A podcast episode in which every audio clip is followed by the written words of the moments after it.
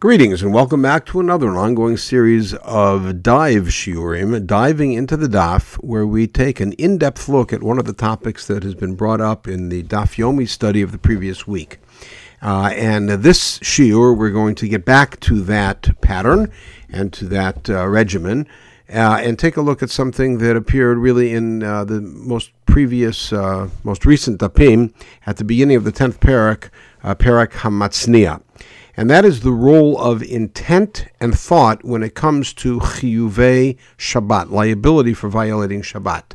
Uh, we'll start by looking at several psukim uh, and that are going to help guide us. The beginning of Parshat Vayakel, and this is something we looked at uh, in the introductory sh- uh, dive shurim to, to uh, Shabbat, um, presents the um, introduction of um, Moshe's presentation to Bnei Israel about building the Mishkan with the preface about Shabbat. And there's a key word that appears here that I've highlighted on the page. Vayakel Moshe adat Bnei Israel v'yomer alehem, Ela had devarim asher Adonai lasot otam. And famously, Ela had devarim, um, the gematria that's mentioned in the Bavli, Dvarim is 2, Had Dvarim is 3, Ela, the gematria is 36, 39 malachot. All right, and then Sheshit Amim Te'asem Malacha, V'yom HaShvi Yelachem Kodesh Shabbat Shabbaton L'Adonai, Kol Osevo Malacha Yumat. All right, that's the definition of Malacha. And then Eish. The very next pasuk, it's a Parshat Tucha, so that's I put on the next line. V'yom Moshe called up in Yisrael Lemor, Zeh HaDavar Asher Tziva Adonai Lemor, and then the instructions regarding the Mishkan. Uh, it is the juxtaposition of these things that partially is the is what animates the relationship and the analogy between Melechat HaMishkan and Melachot Shabbat, such that we identify they cooked spices for the Shevan HaMishcha, therefore you're not allowed to cook. Uh, they uh, carried the boards from wagon to wagon, therefore you're not allowed to carry, etc. It's also the connection of the word davar, Ela had devarim, which is not a common phrase outside of Sefer Dvarim, and even in Dvarim it's not all that common. Uh, and Zeha davar, again, is uncommon, and those two relatively uncommon phrases coming in juxtaposition seems to hint, hint to us that uh, there is a connection between them. Okay. Uh, one of the things that we looked at back at that in, in that opening series of Shiurim was the role of intent and deliberation when it comes to malacha, which we learn from this pasuk again about the Mishkan, when describing all of the artisans who were being summoned to do their um, their artful and and thoughtful work, um, to work with masonry and with wood. La'asod melechet machashavet. Melechet machashavet seems to be intentional or well thought out work. And from there we get the notion of Malachet Machshevet Asra Torah, that what the Torah prohibited on Shabbat was intentional actions. Now, on, on a primary level, what that means is awareness of action. Uh, which at the most basic level means that you actually are paying attention to what you're doing. Uh, on a secondary level, an awareness of the impl- of the implications of your actions, like the fact that today's Shabbat, the fact that this action is prohibited, uh, and then we move up the scale from uh, what we call mitasek up to ones, up to shogeg, up to mezid, uh, and then mezid bahatra'at. Okay, so that sort of sets the table for us. And now, in a specific area, we find this pasuk that's going to be referenced later on in the Mishnah. Livnei kahat lo natan ki avodat hakodesh alehem bakatef yisau. In something that we read uh, very recently, depending what country we're in, either uh, this past Shabbat or in Eretz Israel a week and a half ago, uh, we read about the uh, wagons that were distributed to the different Levi families. Merari got four of the wagons, Gershon got two of the wagons, and Kat got no wagons. Why? Because Avodat HaKodesh Alehem, they are carrying the sanctified vessels. Bakatef Yisau, they carry them on their shoulders. We're going to see why that plays a role later on. But we're going to that pasuk is going to come back to us in the third third of the shiur, really. Okay, so we start with the first Mishnah in, in Parakamatzniya. And Hamatzniya means to bury something away. Now, when you bury something away, by definition, you are regarding it as having significance. If not, you'd throw it away or you'd leave it out. The fact you're burying it means there's a double significance. A, It is something that you care about, and it's also something you care about to store for some reason. Right? So, udugma. Let's say you bury something, either to plant it as a seed or as a dugma, like uh, to show it as a model, perhaps the color, it's a coloration. You want to show its color to an artisan, say this is the color that I want my uh, walls, or for healing. And then you carried it on Shabbat, chayav b'chol shehu. You are liable at any amount. Now let's back that up and see the context of what we mean Of course, we are all familiar with this because we've been spending the last uh, 20 daf more or less in and out of this issue. But turn to the last page of the uh, of the handout, which we're not going to go in detail. The last page is simply the Mishnayot from the mi- middle of Perek Zayin all the way through um, the end of Perek Tet, which are almost exclusively, with a major tangent, almost exclusively devoted to one topic, and that is Shiurei Hotza'ah the amount of any particular item that if you carry it outside on Shabbat, you're liable. So if you have a mote of dust uh, in your uh, jacket pocket and you walk outside on Shabbat, you're not liable. A mote of dust is insignificant. If, on the other hand, you have uh, a full sandwich wrapped in a baggie, uh, and it's in your in your jacket pocket, and you carry out, you are liable because that's a significant thing. So, what is significant? And so we start with the Mishnah that sounds familiar to us from what we just saw in the middle of the seventh parak. Uh, source 19, we're going to look on a couple things on this page. V'od klal Acher amru, after the klal gadol uh, that they mentioned about Shabbat, which is about what level of forgetfulness brings what level of liability. There's another rule, which is kol kasher latznia, anything that is fit for being buried away.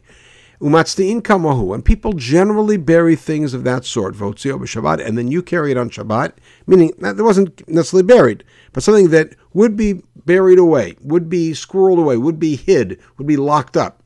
And people generally will take something of that minimal size and still regard it as important, and you carry it on Shabbat, chayav alav chatat, you're chayav. But if it's not fit for being buried squirreled away, and people generally don't, bury something, it's insignificant. And you carried it on Shabbat. The only person who is liable is somebody who actually does bury it. And we're going to come back to that in our Mishnah. And then the next thing that happens is Hamotzi Teven, Kimlofi Para. What's the shear of straw? The amount that fills the mouth of a cow. Atzah, Kimlofi Gamal, Amir, Kimlofi Taleh, etc. And it goes on to detailing all sorts of items and what is the minimal shiur for that, that if you carry less than that, that you are not liable. The entire eighth parak is devoted to a whole range of shiurim, and the end of the eighth parak, just as an aside, ends with a dispute about the smallest amount, uh, smallest shard of pottery for which you'd be liable in a famous machloka between Rabbi Yehuda and Rabbi Meir, Meir and Rabbi Yossi. And Rabbi Meir and Rabbi Yossi's disagreement it then comes down to a utilization of a pasuk in Yeshayahu, which says that ultimately Ashur is going to be destroyed and nothing will be be left of there, including even enough cheres lachtot miyakod, enough uh, a shard of a pottery enough to stoke a fire. And so therefore Rameir says that's the shear.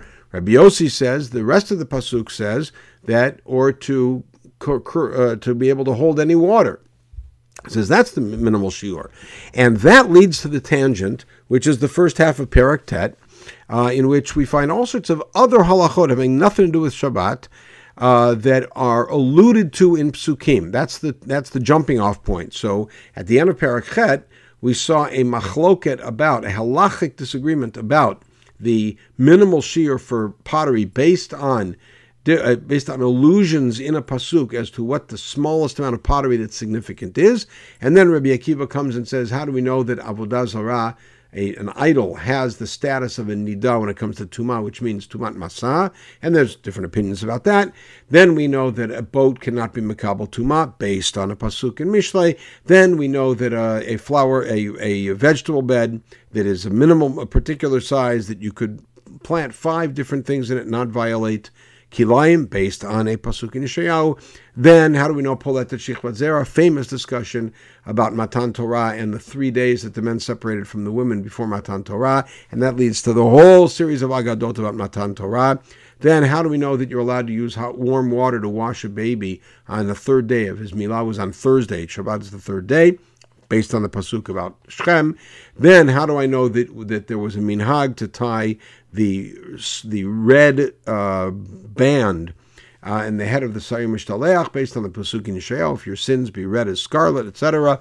And then the last one is how do we know that anointing yourself is considered like drinking on Yom Kippur, based on a Pasuk in Tehillim. This is all a tangent from the end of Parak Chet, which is about Shiurim, and then the rest of Parak Tet is about Shiurim, how much wood, how much uh, pepper, how much, uh, how big of a, how much of a box of spices, etc., all the way through to the end of Parak Tet, which takes us to our Parak. Now, that's an important piece of background to what we're going to do.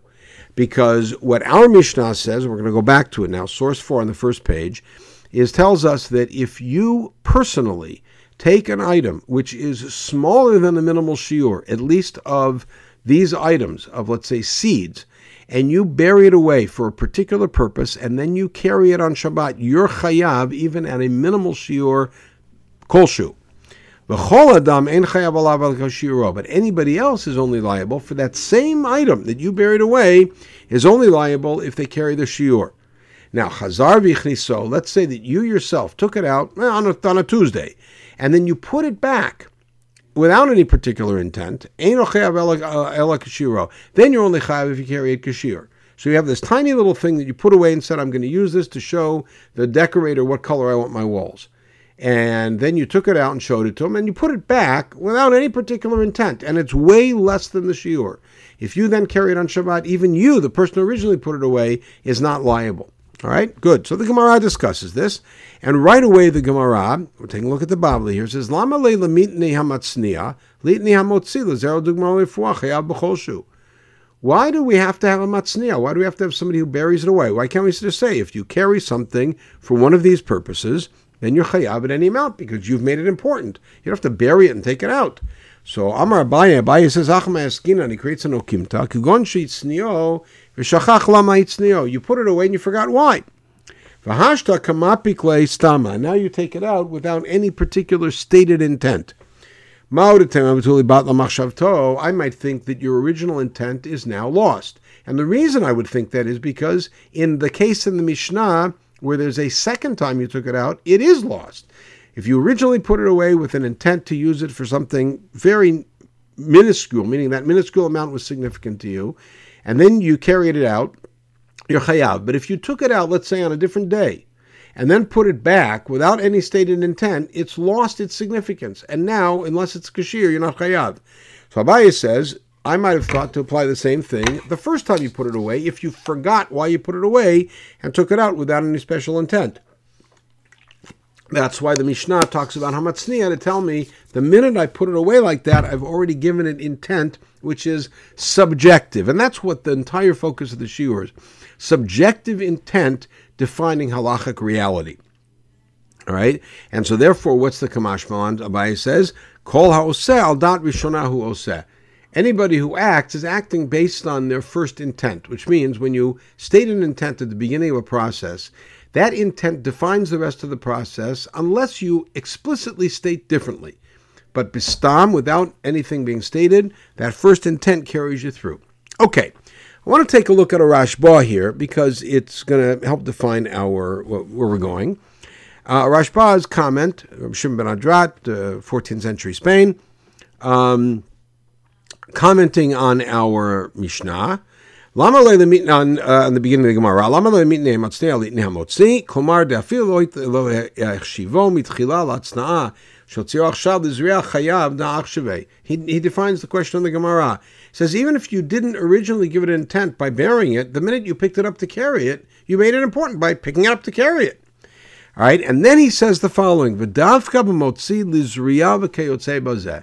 This is only true if you pick it up for one of the things mentioned in the Mishnah, like to plant it, or to show it as a model, or for uh, for medicinal reasons. Nobody generally takes the trouble to to bury one tiny little seed, to plant one little seed, right? And now going to the next highlighted piece. However, if you take it out for achila. But if you were to take something for eating, no, it we're going to blow past your intent. You want the tiniest little speck of something. You yourself are not chayav, even though you made it important because you buried it away. You didn't want anybody to get that one little half M&M, and you put it away, and then you carried it on Shabbat.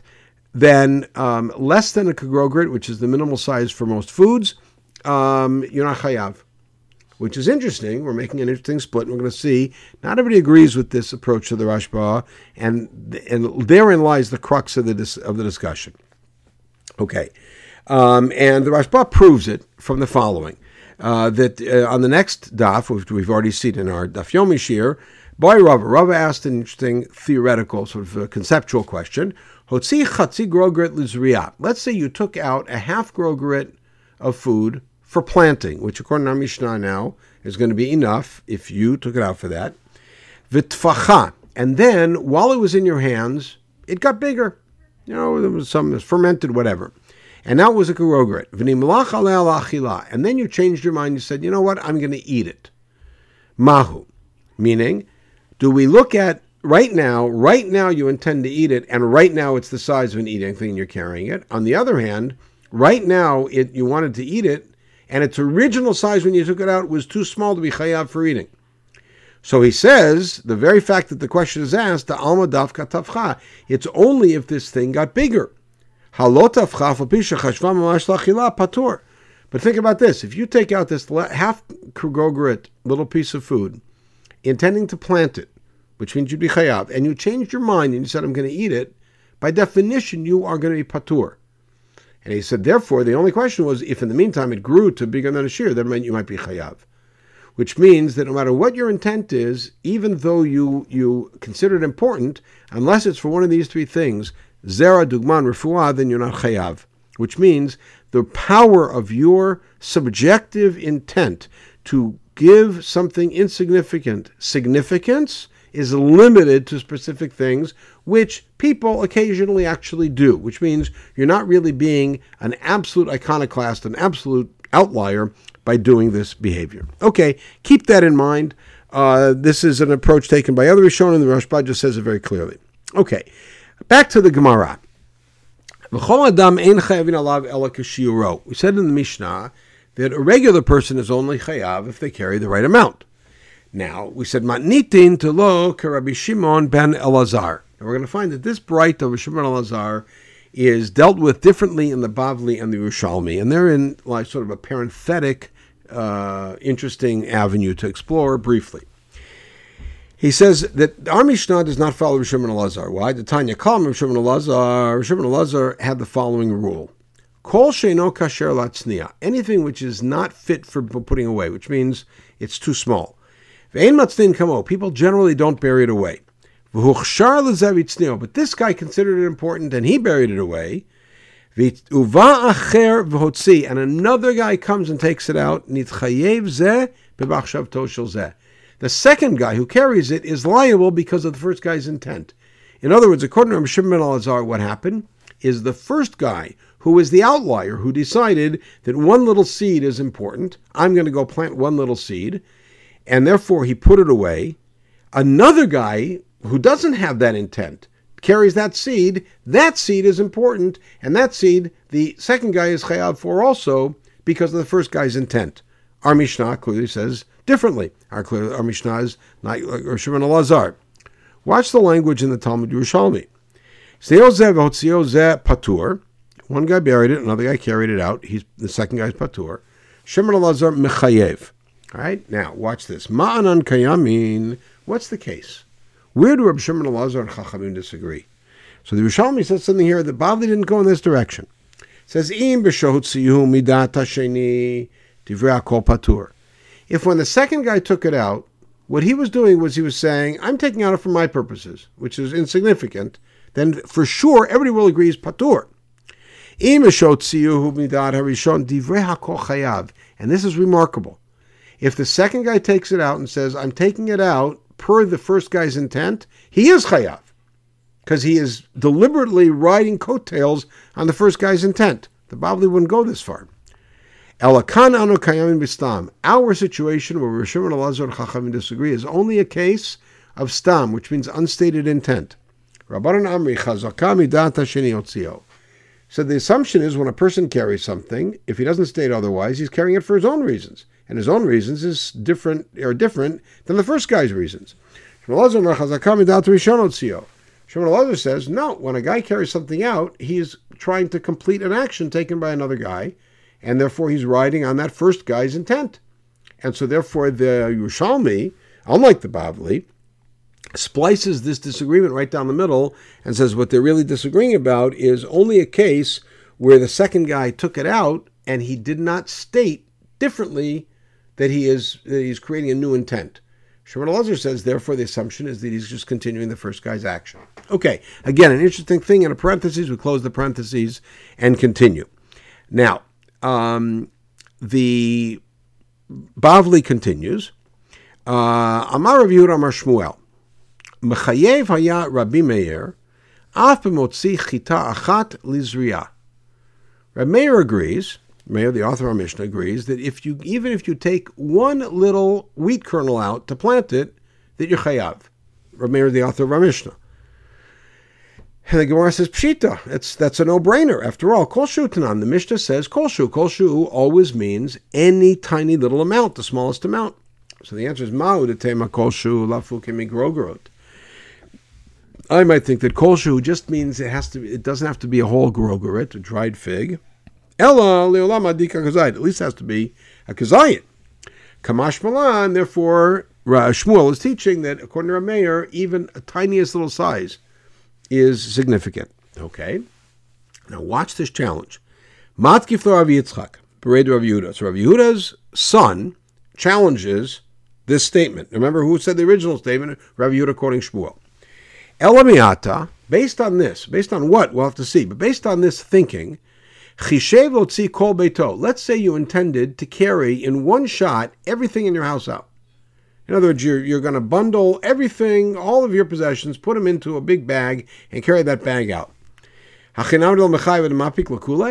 you wouldn't be chayiv if you didn't take it all out at once, which means you're telling me that your intent helps define shiurim. So the first thing is he pushes that in the other direction. He says, what we've seen in the Mishnah is that your intent can define shiurim down and say that there is a smaller shear than the minimal shear that will count because you've defined it that way. He goes the other way. He says, perhaps if your intent is to carry a large item, if you end up carrying a small item, or shall we say, you intend to carry five items together, and then you change your mind and you carry only one of them at a time, maybe you're not chayav, even though each one of those items is huge because you didn't do what you intended to do. And the Gemara's answer is curious as hatam batla dato kol adam. There, something like carrying your entire house out at once is such a preposterous notion, such an unlikely notion, and this is critical, such a unique notion, meaning nobody else does it that way, that therefore your intent is batel, is, is negated is nullified relative to everybody else. Now we're going to see this notion come up again later on in the shiur, and then we're going to have to play one against the other. So the question is, what are the boundaries here? Do we say that uh, carrying a tiny little item of any sort is going to be significant, even though nobody else would do it, and we don't employ employ, employ batla dato itzal adam, in which we have to say, well, why do we employ it when we're talking about a huge thing, but not about a small thing? Or do we say that Badlad Kol Adam applies everywhere? And the only reason that very, very small things could become significant if you gave them significance is because they're things that a lot of people consider significant. Not enough to make it normative, but enough to make it possible. Perhaps. And this again is the question of the reach of your intent. Okay, so we see Tosfot and the Rashba right on this spot comment, and the comment somewhat in parallel. Um, Yitzchak, Pirish Bakuntris, the Parich Abaye. Our Rashi doesn't have this, but both Tosfot and, and the Rashba indicate that Rashi said that this question, this challenge, was against Abaye's earlier comment that we saw um, that we saw in source five. um, who said that uh, that the issue was a guy buried it and he forgot why, and then he took it out. So the chidush is that uh, that that first intent carries through. Um, and he says, "V'kashed damai nato hacha." So he said, "Why did the Gemara wait till now to challenge Abaye and first introduce Shmuel with Rameir's thing about the the chita?" Ve'omer harav porat b'shem Rabbeinu Shmuel da'ad Rav Yehuda avu aparich. Rabbi Yitzchak, Rabbi Yehuda is asking on his father, challenging his father, not Abaye. He said, Since you said that even one wheat kernel you're chayav for, in regilut, even though that's abnormal, that's unusual, because we allow this guy's intent to drive the day. This should be the same thing. When the guy intends to carry all of his household belongings out in one shot, that should be defined. It anything less should be less than a shear. Because after all, you're saying this one little seed is important to me, so we're going to say you're chayav. So we can now say that all of my possessions together are important to me. If I don't have all of them, then I'm not happy about it, and it's not chashuv beinav. And that's what the challenge is. What the answer is is that your in, your intent or your idea is nullified relative to everybody else. There is no person who would consider that less than their full household is insignificant. That just their um, their laptop, just their uh, washing machine, just their dishes are significant. Nobody thinks they're insignificant. And by the way, if you think of it definitionally, they're all significant because that's why carrying them all out is significant. In other words, the problem with going in both in the in the direction of expanding the shear is that an expansion of a shear is a lot of shearing put together.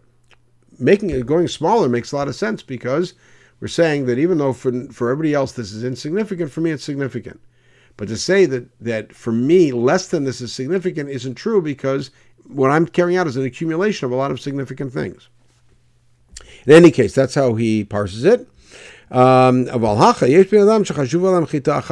here there are some people, and this is critical, who think that one kernel of uh, of of wheat is significant. I just draw your attention to the Rashba, who says something uh, similar, um, but uh, at the end he adds something in that's that's of significance to us. The third line from the bottom.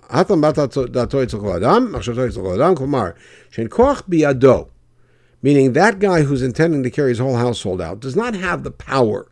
He can't de-signify, de, can make, he cannot de-emphasize the significance, okay, of something everybody else considers significant. He redefines batlat dato yitzchol adam.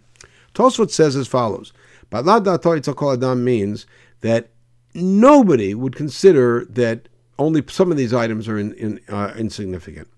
He says a little bit differently, the Rashba. He says that you don't have the power to make something insignificant, which is significant to everybody. But to make something which nobody else considers significant, significant for you, to say, I'm going to worry about that's something I'm going to work for, even though everybody else would ignore it, that you could do.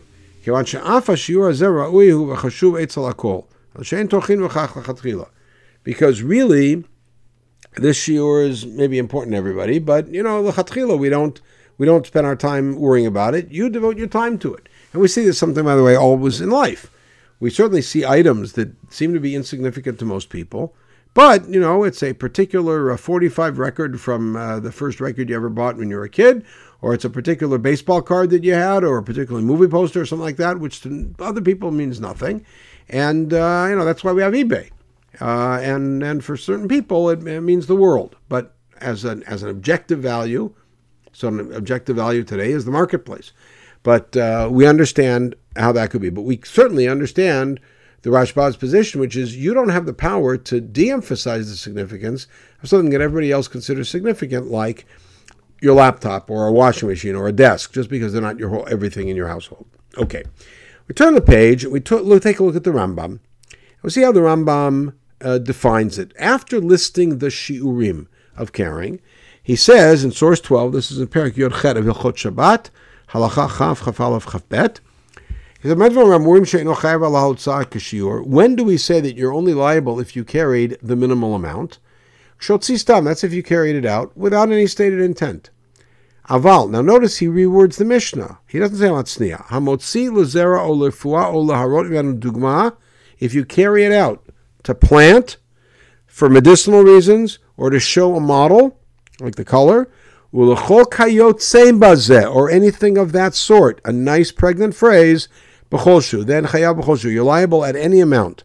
And then he goes to our Mishnah.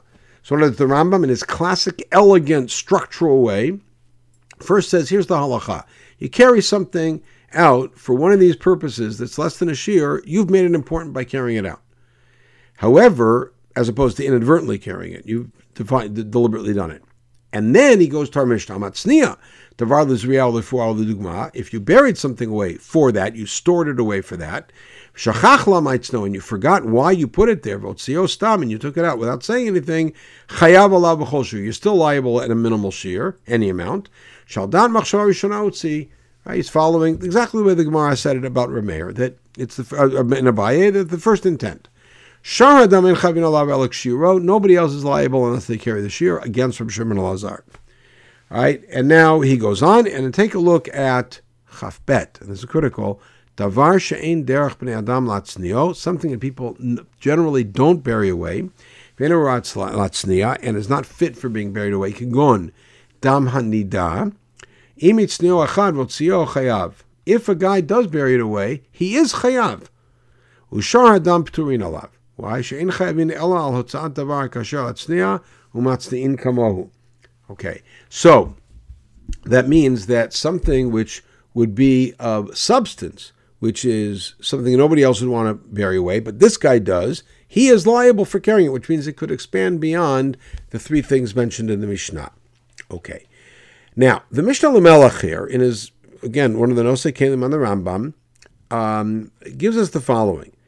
Hamaseh, right? Mishnah, Perish Perek he quotes on Mishnah, etc. And then in the second line, Ve'ena kavanah dechol matzniya chayav.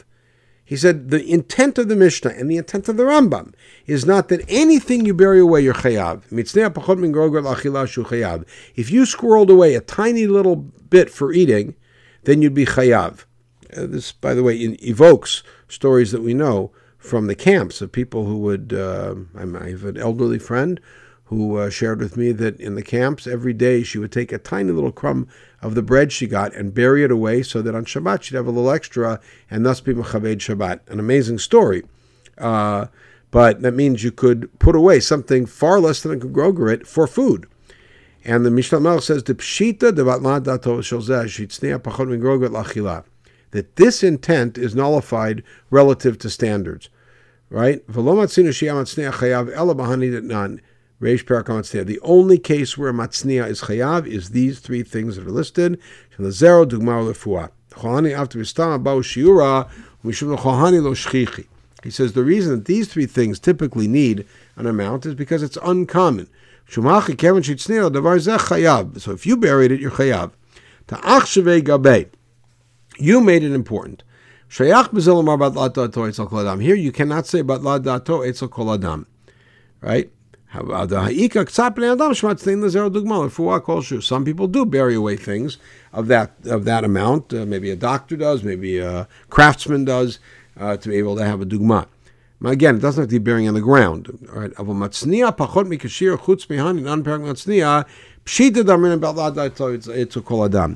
He says it's clear as day, 100%, no question, that if you bury any of anything for a purpose besides those three, and it's less than a shear, but la dato you are patur, meaning the power, your power to make something less than a shear significant is limited to those three things, and in a sense, it doesn't even exist because those three things already are ready to become significant inherently, and all you have to do is kind of touch them to make them significant, right? And therefore,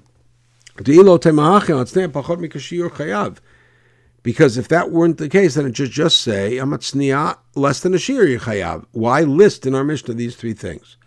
Okay, and um, and he quotes Tosfot that says it. We saw that the Rashba says the same thing. All right, interesting. Let's go to 12th century Italy. In 12th century Italy, Rabbi Shaya of the town of Trani, which is a great Torah center, says the following, and this is where we're gonna we're gonna take this. Hamatzniya lezer alav kol All right, that's the Mishnah. That's the Mishnah. Perush. Kol ha'ochlin that none is shiran kogrogret. When we learned that all foods, the shear is kogrogret, the size of a dried fig. He made snia man lezera ul dugma, laharot lalokeach, right? You, you bear it away for seed or as a dugma to show it to, let's say, somebody who's going to buy. Sheperot ka'ela ten lachat, say, you know, this is the kind of fruit I'm going to give you. Or lefu'ah, chayav alav b'chol okay. By bearing it away, you made it important. V'hu adin, and this is the critical part, nami lachila, even if you buried it away just for eating, the case that I talked about. Let's say it's a brand new fruit, and you buried this tiny little fruit away, a uh, tiny little piece of fruit for a baby. Even though there's less than grogret,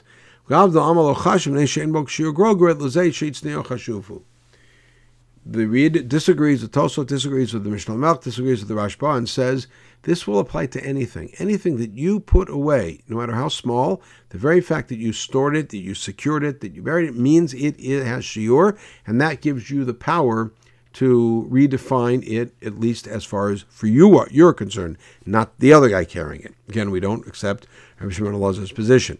Okay?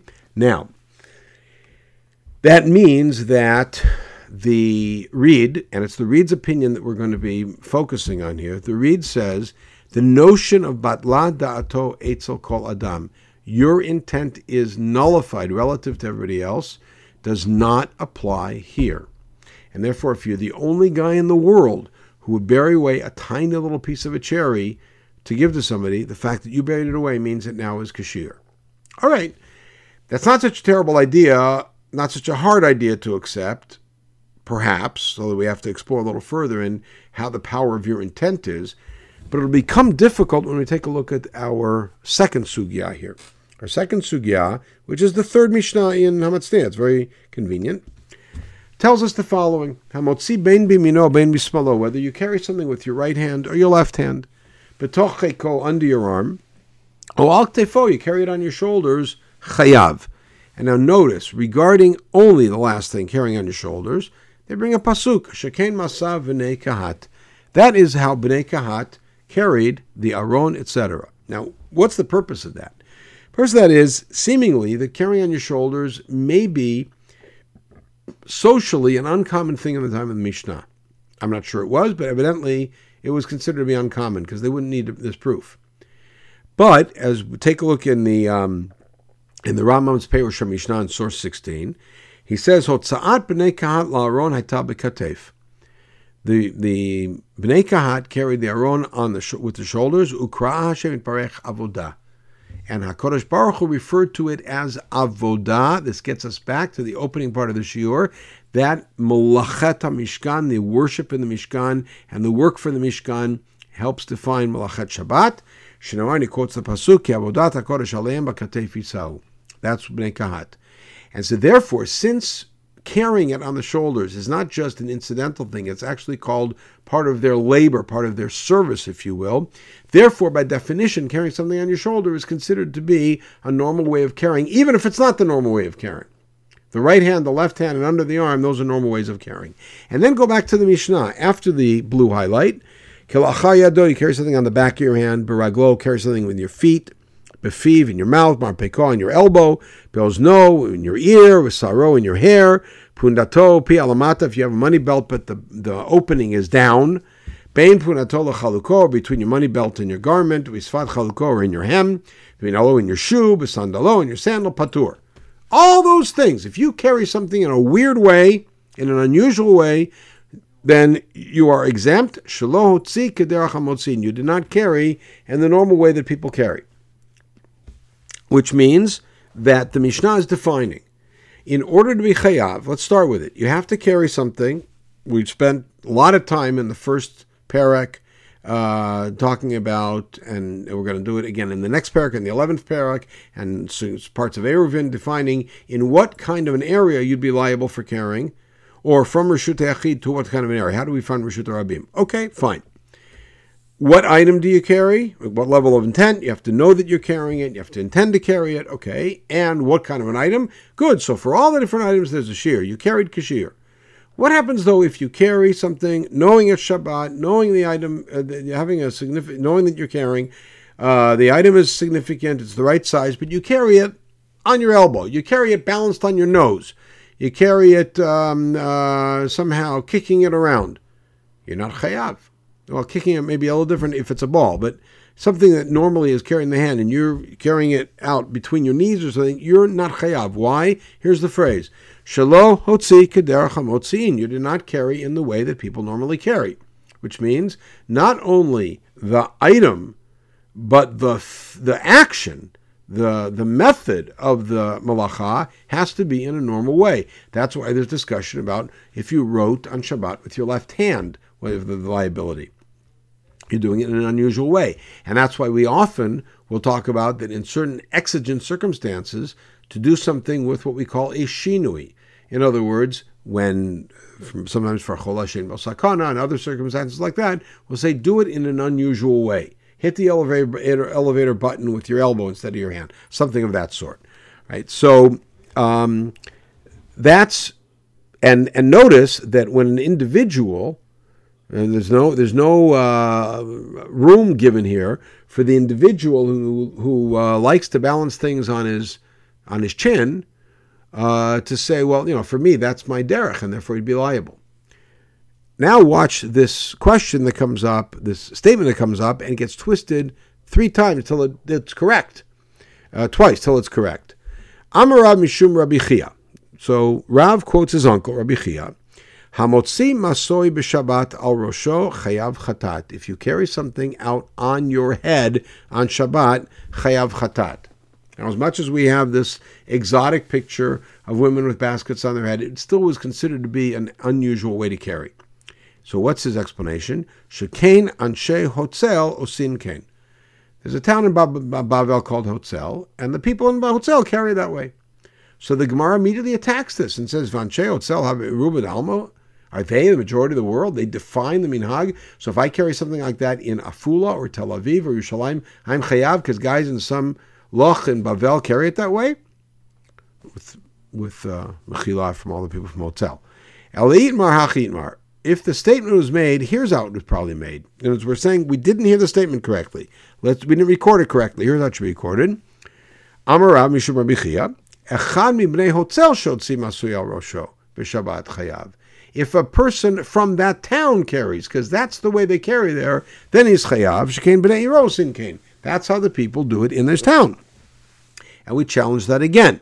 V'tibato da'ato etzel kol adam. Why isn't his approach negated, nullified relative to the rest of the world that doesn't carry that way? So notice we've gone a 180.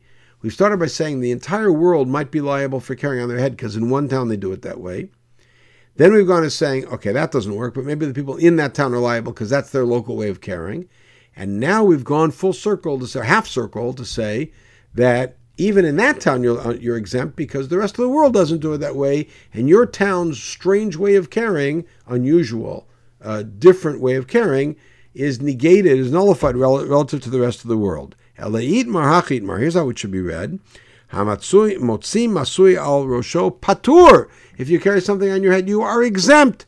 And if you want to challenge, but there's the people in Otzel who carry it that way, Osin Kain, which means either you'd say it is a normal way to carry, we shall be chayiv, or at least it's normal for them and they should be chayav.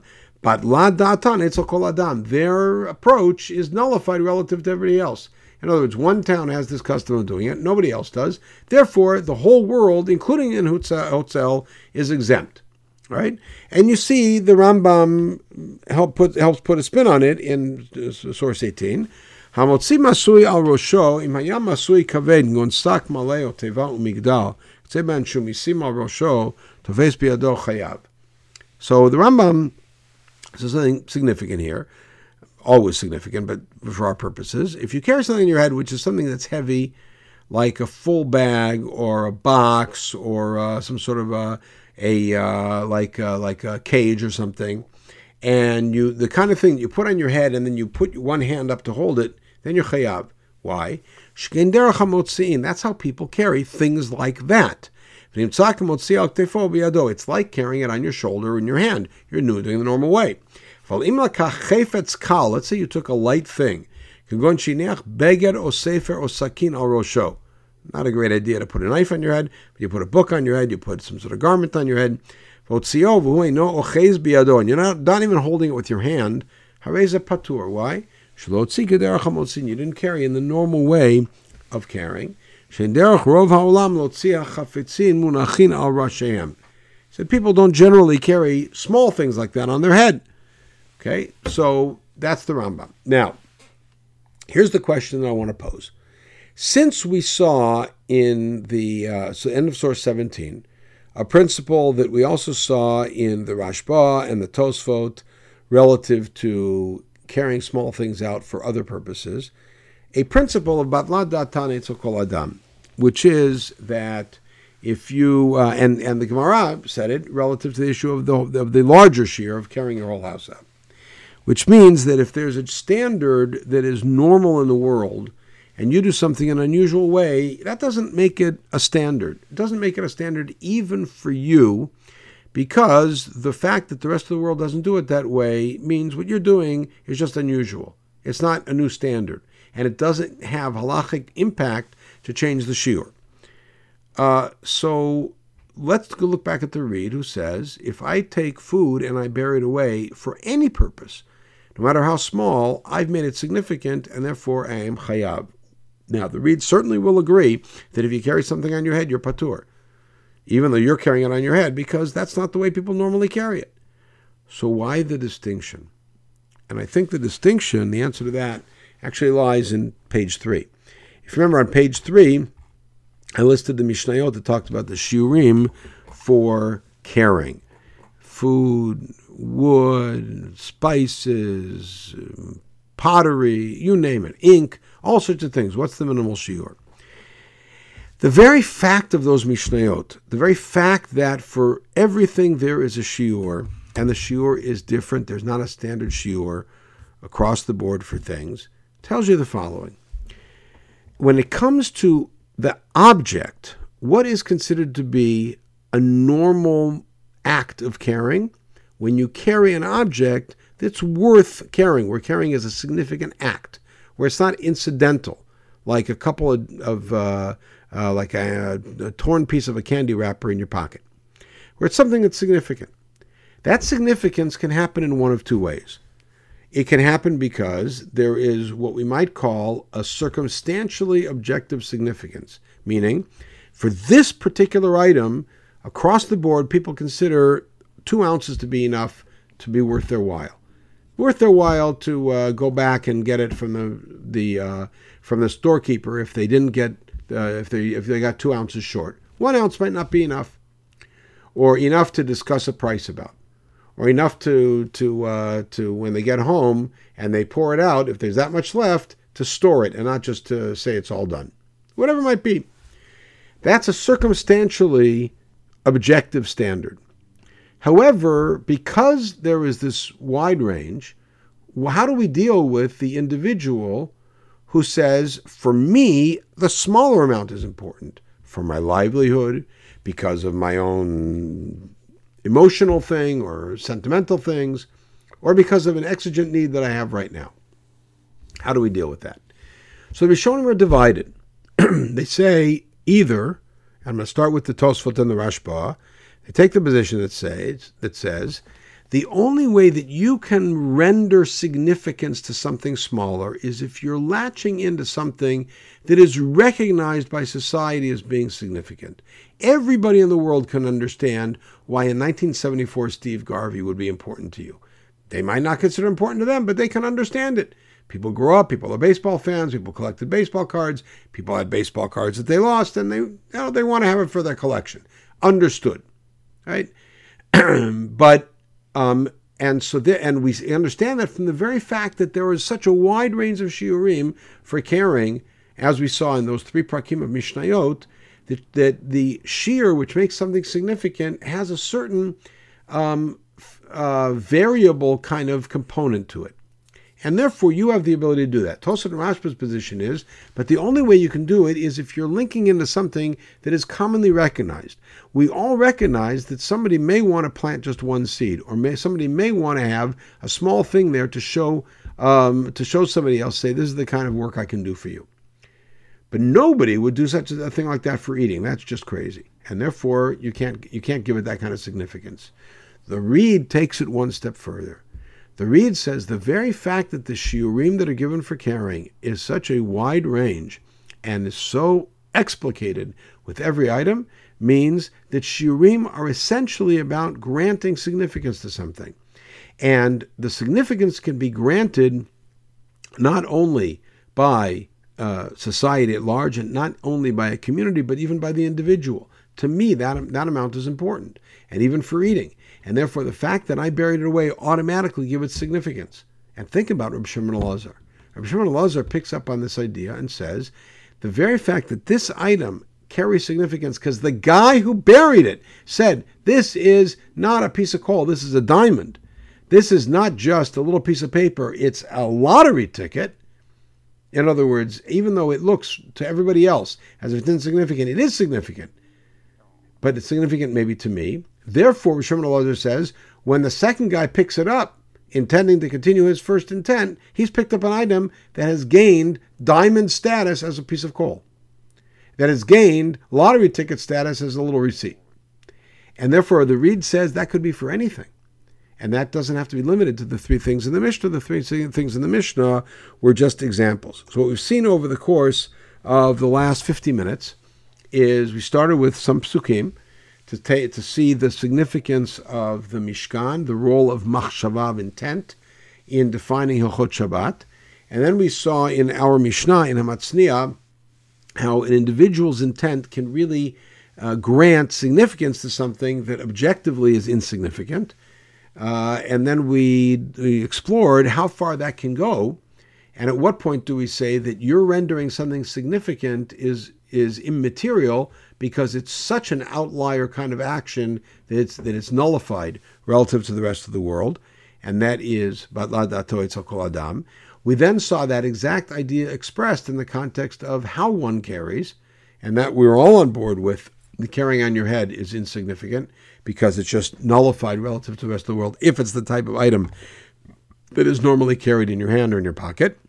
Um, and then we, but we saw the machloket between the Tosfot and the Rashba on the one hand and the Rid on the other hand as to whether granting significance to a small item by bearing it away or secreting it away uh, can, is limited to the three things mentioned in the Mishnah because there there are some people in the world who do that, and you're simply locking in to that position, or whether it applies to everything because you don't need a lock into a position because significance can be granted by the individual, thus making the minimal shiur significant enough.